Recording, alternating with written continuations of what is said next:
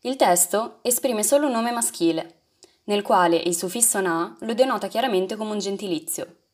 Questa iscrizione, rinvenuta nella tomba 1057 della necropoli di Valle Trebba di Spina, è databile alla fine del IV, inizio III secolo a.C. Questo appartiene all'importante famiglia dei Perechena o Perkna, nota dal VII secolo fino all'età romana.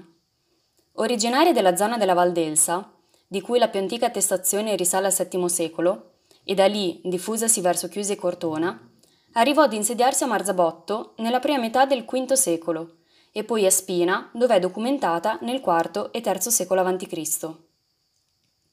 A dimostrazione del profondo radicamento della famiglia nel territorio, abbiamo numerose attestazioni del termine Perkna dalle iscrizioni rinvenute nelle aree funerarie di Valle Trebba e di Valle Pega a Spina, in gruppi di tombe che dimostrano la scelta di un medesimo spazio sepolcrale da parte degli stessi membri, cioè veri e propri recinti.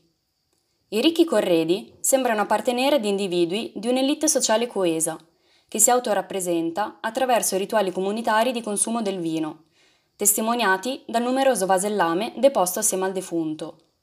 È assai probabile quindi che si trattasse di un'influente famiglia all'interno del panorama sociopolitico della città, in quanto la frequenza di rinvenimento di iscrizioni che fanno riferimento a questo gentilizio rimarca l'appartenenza a questa gens del defunto o di chi offriva il dono funebre.